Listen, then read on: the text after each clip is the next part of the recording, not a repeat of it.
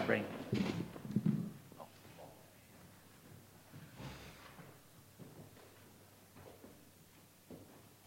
Thanks. Didn't know which mic I was supposed to use. All right. All right. Well, let's pray together.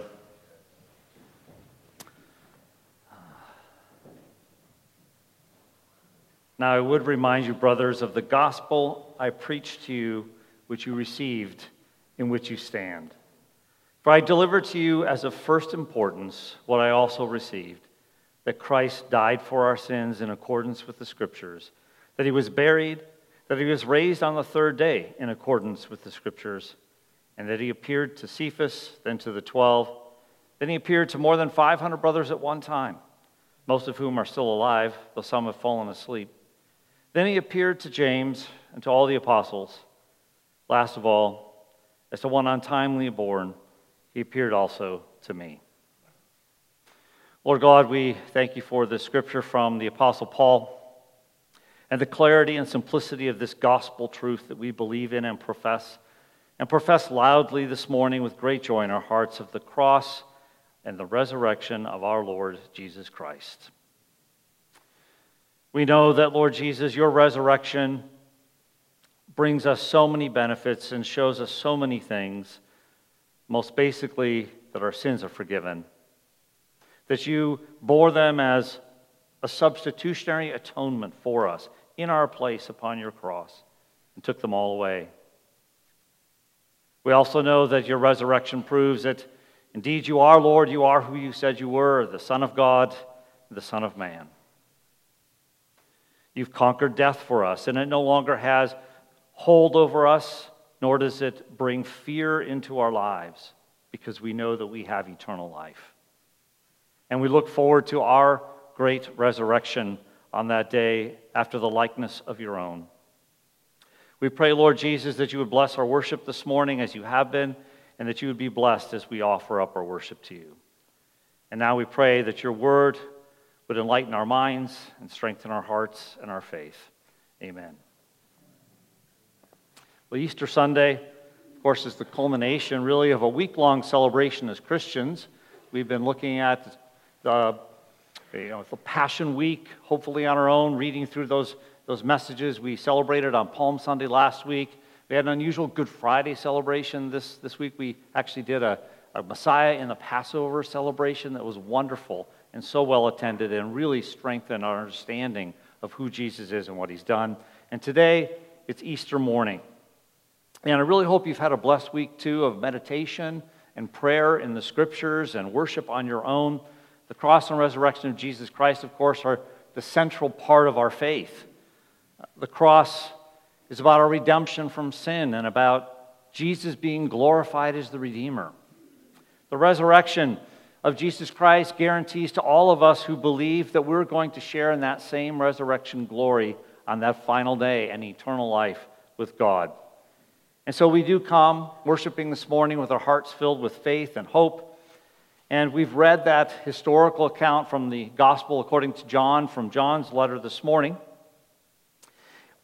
And we're going to now look at Psalm 118 and rejoice that God is good and his love in Christ is forever.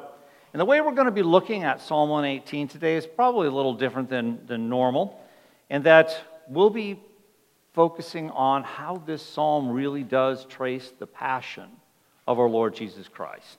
And so, as we go through it in more of a meditative form, I'll be pointing out to you how it predicts Jesus Christ's life and death and resurrection. And so the opening verses of this psalm are pretty, well, they repeat each other. And you'll see that if you look at verse 1, it begins, Oh, give thanks to the Lord, for he is good, for his steadfast love endures forever. The very last verse says, Oh, give thanks to the Lord, for he is good, for his steadfast love endures forever. So the point of the psalm is very, very clear. It's publicly declaring that God is good, that He's faithful to us, that He loves us, and of course, as Christians, that above all, this is fulfilled in our lives through Jesus Christ. So when we look at Psalm 118, we shouldn't just look at it as a, a psalm of thanksgiving as it is for something in the past, but also a psalm that describes very clearly the passion of the Messiah, of Jesus Christ, his suffering and his glory. And we will see that as we go through it this morning. But a very simple outline of the psalm is that in verses 1 to 4, that we are to praise God for his love, his devoted love to us. And then in the middle of the psalm, the heart of it in verses 5 to 21, that we joyfully give thanks to God for the salvation that he has brought to us. And finally, the psalm closes in verses 22 to 29, that we are to esteem God's work, and we're going to do that in esteeming him for his work in Christ, even more as the fulfillment of the psalm. So, a little bit of a background Psalm 118 is what's known as a processional psalm, a processional psalm of thanksgiving, leading the people up to the temple in Jerusalem. In its original setting, we don't know a whole lot about, but there's some kind of a king that's pictured, a member of David's line. Of course, it's a picture of the Messiah, Jesus Christ, as the greater son who would lead God's people back to Jerusalem after some great deliverance that took place under God. And then, of course, the psalm became used often in celebrating God's goodness to his people.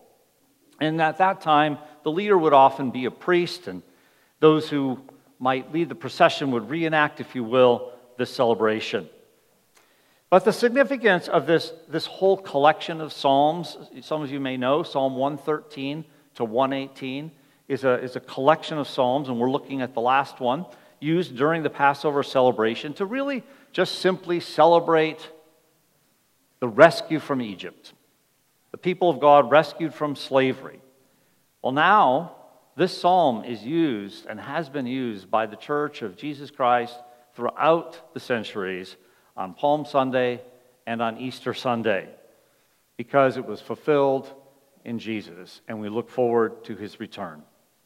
You know, after Jesus' resurrection, if you continue reading the story, especially from the Gospel of Luke, you get to this famous passage in Luke 24 44, where Jesus says, All things which are written about me in the law of Moses and the prophets and the Psalms are fulfilled. And that's what we've been doing this season, this year. We looked at Psalm 72 and for Palm Sunday, and today we're looking at Psalm 118 for Easter. Well, as the psalm begins, it's, it's great praise for God for his devoted love proclaiming his love. It's very simple. It says, Oh, oh, give thanks to the Lord, for he is good, for his steadfast love endures forever. Let Israel say, His steadfast love endures forever. Let the house of Aaron say, His steadfast love endures forever. Let those who fear the Lord say, His steadfast love endures forever. So as the psalm begins, there's this leader calling to various groups of people, really calling upon them to respond to God's salvation with praise. There's the general call at the beginning. Then there's a call upon the laity, the general people. Let Israel say. Then there's a call to the priests. Let Aaron say. And then there's a call even to the converts to praise the Lord. All the people would praise God for his goodness and his love. And since it's a processional psalm that people were moving in procession, it's not just simply the words of affirmation that they're asked to do, but they're asked to shout out reasons why they themselves give God praise and to tell stories to one another. You know, the Hebrew word here for steadfast love is, is hesed, and it simply means that steadfast love, but there are many translations for it true love, faithful love, devoted love, covenant love. There's another translation, an older one, called loving kindness. But you know, this is much more than kindness that's being talked about here. It's a term that expresses a love that's similar to a marriage bond. It's that type of a love. And it's a word that when we read about it in the, in the Bible, we should think of God's covenant love and commitment to us in Christ. Because God has bound himself to us in his eternal counsel and the covenant of redemption that he put into place with his Son, Jesus Christ in the cross and in the resurrection. So, yes, we too are being challenged by the psalm to proclaim the love of God And we're to make sure that we don't, we should make sure that we don't overlook such simple and direct application from the Old Testament sometimes. We just read over it. We're supposed to do what it says, and that is to give great praise to God. You know, God the Father is committed to us in his love through his Son, Jesus Christ. He's committed to do us good as his people. And so, on a day like this, especially, we might want to think about things that, well, what hinders us from doing that? What hinders us from giving praise to God for his goodness? You know, sometimes in our lives, it's just troubles overwhelm us and depress us. It might be simply the weakness of our own flesh. Sometimes it's a matter of some scheme of the devil in our lives. But whatever it might be, when you need a push, if you will, use this psalm. That's what processional psalms are for. That's how we use them. And that is, we read them aloud and even loudly to ourselves so that we can get ourselves back in the place that we should be. Well, today, by, by God's grace, may we publicly declare his praise and his goodness toward us in Christ. Well, now we get to the central movement of this psalm, joyfully thanking God for his salvation. And so let me give you those, those four breaks for you. Uh, it's printed for you in your, in your bulletin as well. But verses 5 to 9, there's this general testimony of the rescued one. Uh, that's the one who's speaking in the psalm, the one who's rescued.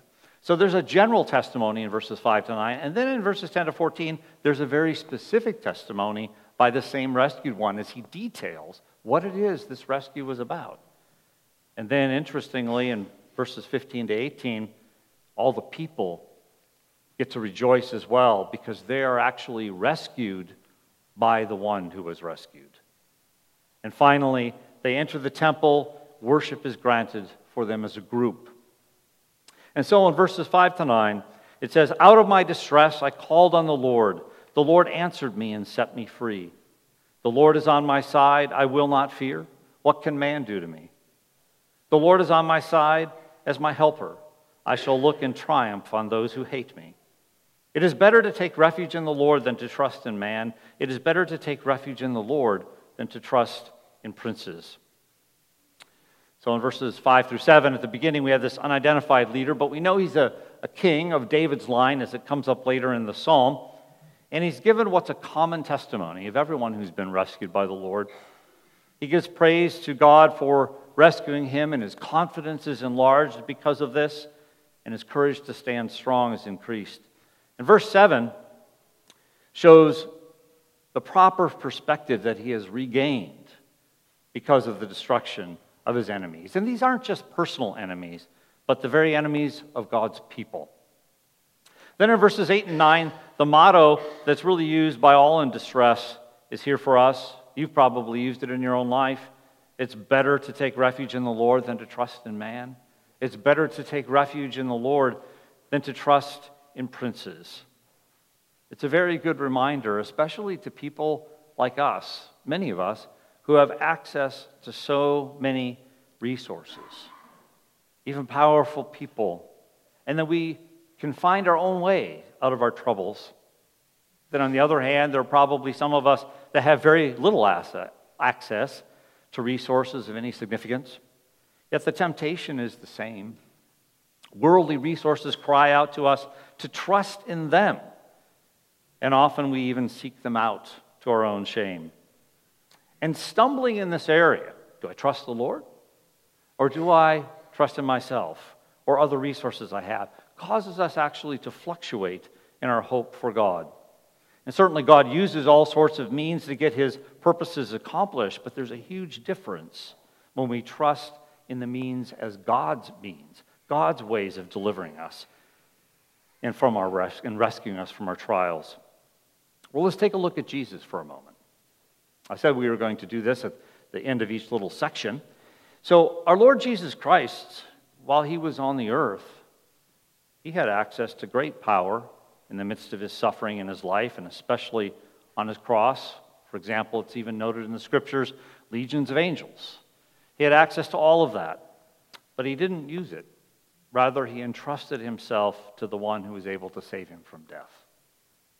He is actually the best model of the rescued one from Psalm 118.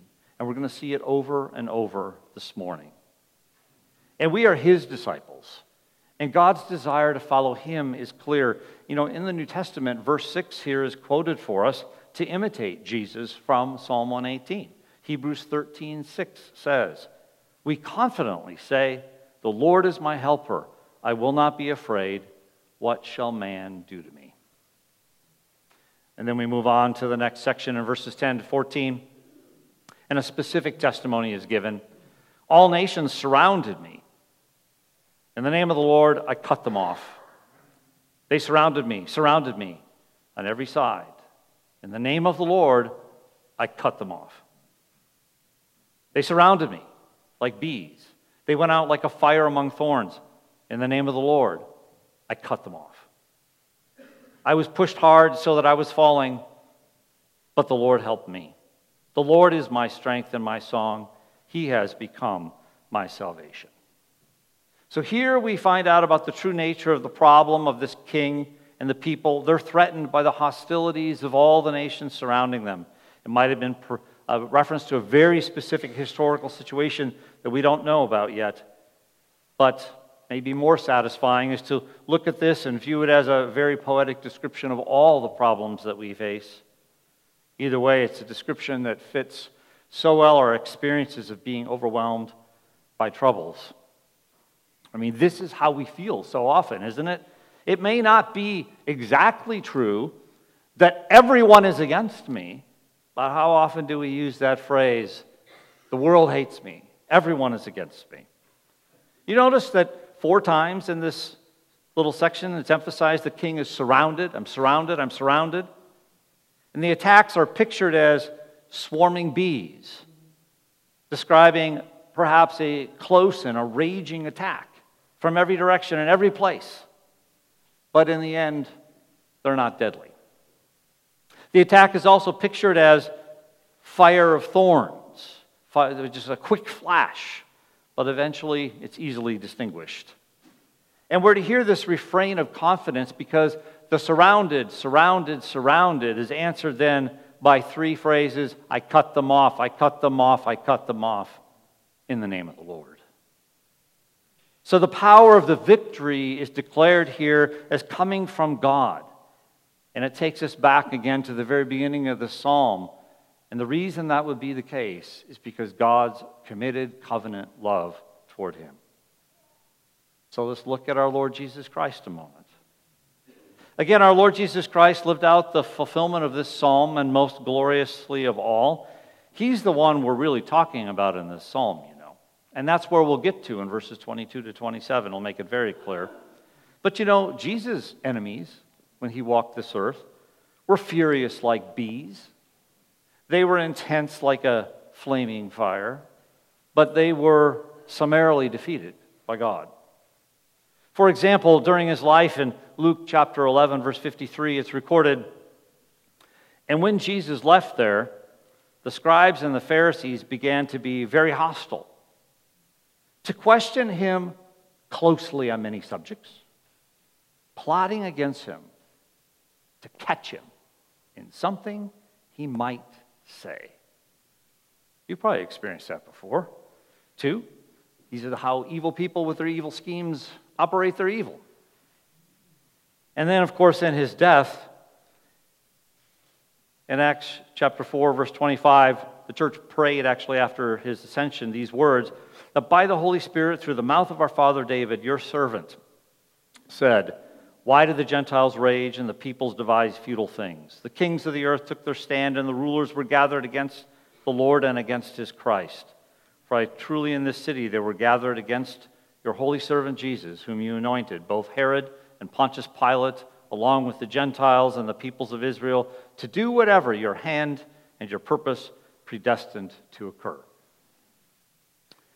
And then we get to verses 13 and 14. And the conquest itself is affirmed, and Christ specifically defeating death in his resurrection. The reference, of course, is to the Exodus when the people left slavery in Egypt and the song of deliverance in Exodus 15 is referred to here very directly in verses 13 and 14. The Lord is my strength and my song, and he has become my salvation. This is my God, and I will praise him, my Father's God, and I will extol him. The Lord is a warrior, the Lord is his name. You see, the psalmist was about to fall, but the divine warrior stepped in and took the victory.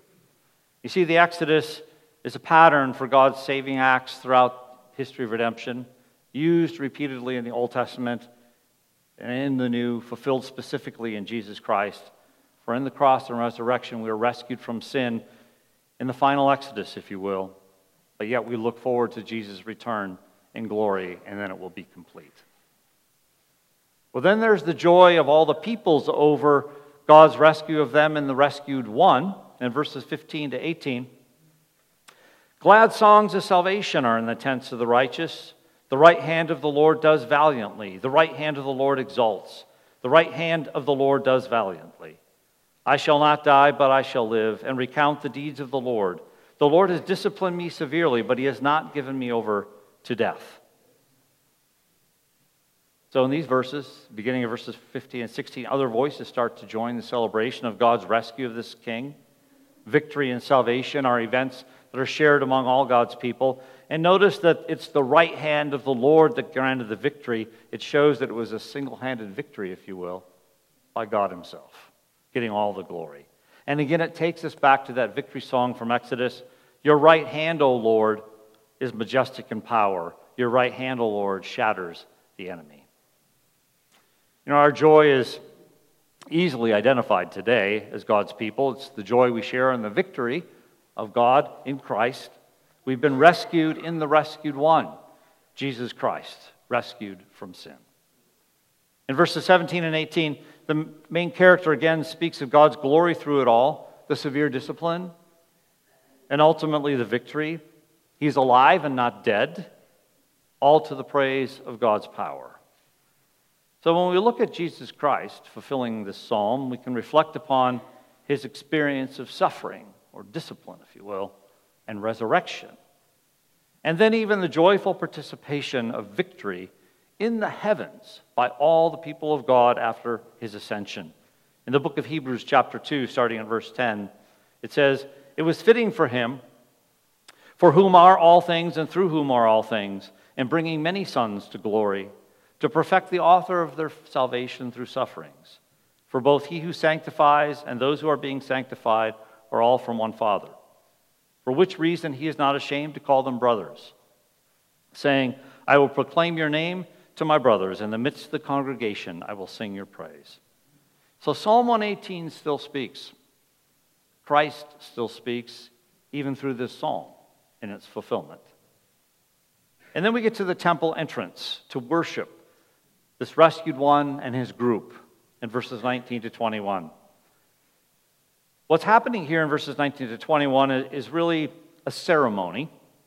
And so it begins in verse 19 as the king and his people approach the gates. They say, Open to me the gates of righteousness that I may enter through them and give thanks to the Lord. And then the reply of the gatekeepers is a challenge by saying, This is the gate of the Lord. The righteous shall enter through it. In other words, is this king worthy? Is he righteous enough? Well, it's a ceremony to display that that's exactly true, that that's what's going on. And then in verse 21, after entering, I thank you that you've answered me and have become my salvation. The king shows up in righteousness with his righteous ones and gains entrance and gives his unswerving allegiance to God. Now we look to Jesus Christ entering the true Holy of Holies in the heavens on our behalf. Jesus Christ is the ultimate righteous one who enters heaven on his own merits, fully righteous by divine standards, not human ones. And we are able to enter with him not because of our merits, but only because of his and what he has accomplished for us on his cross. In Hebrews chapter 9, verse 24, it says, Christ did not enter a holy place made with hands, a mere copy of the true one, but into heaven itself to appear in the presence of God for us. And in 2 Corinthians chapter 5, 21, the gospel is simply declared, He made him who knew no sin to be sin on our behalf, that we might become the righteousness of God in him. And so today we joyfully give thanks to God for our salvation. Jesus Christ is the rescued one in this psalm, the one who then rescues us. He was rescued from the cross, if you will, as the sin bearer by his resurrection. And then we then are the rescued ones, not him ultimately, as he rescues us. And so we're filled with joy over Jesus Christ and his accomplishment and declare his praise. But that's not all there is to the psalm. The final movement is the part where we esteem God's work. And the psalm ends with the whole community from verse 22 to the very end, the whole community of the righteous from the temple, giving praise to God for his deliverance and exalting the king. But the psalm ends also for us, with us as the people of God, giving praise to him for his work in his Son and exalting him. And so the rejected one is made the chief cornerstone in verses 22 to 23. So we learn more about the troubles of this king. The stone that the builders rejected has become the cornerstone. This is the Lord's doing. It is marvelous in our eyes. So here's the vindication for the king. So apparently, he was even opposed from within his own kingdom by leaders.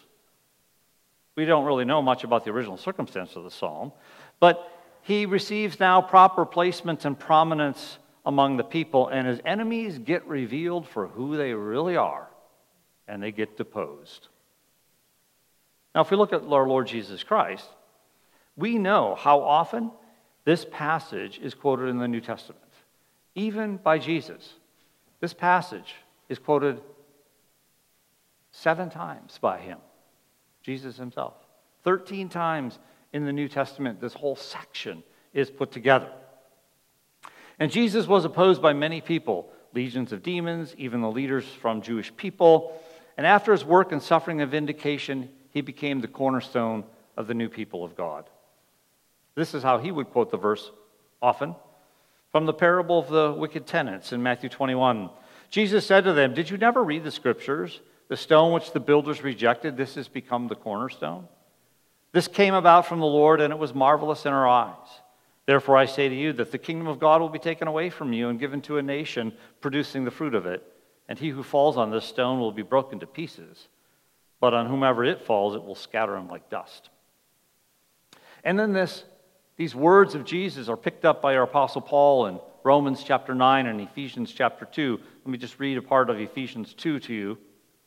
So then you are no longer strangers and aliens speaking to the Gentiles, but your fellow citizens with the saints and are of God's household, having been built upon the foundation of the apostles and the prophets, Christ Jesus himself becoming the cornerstone.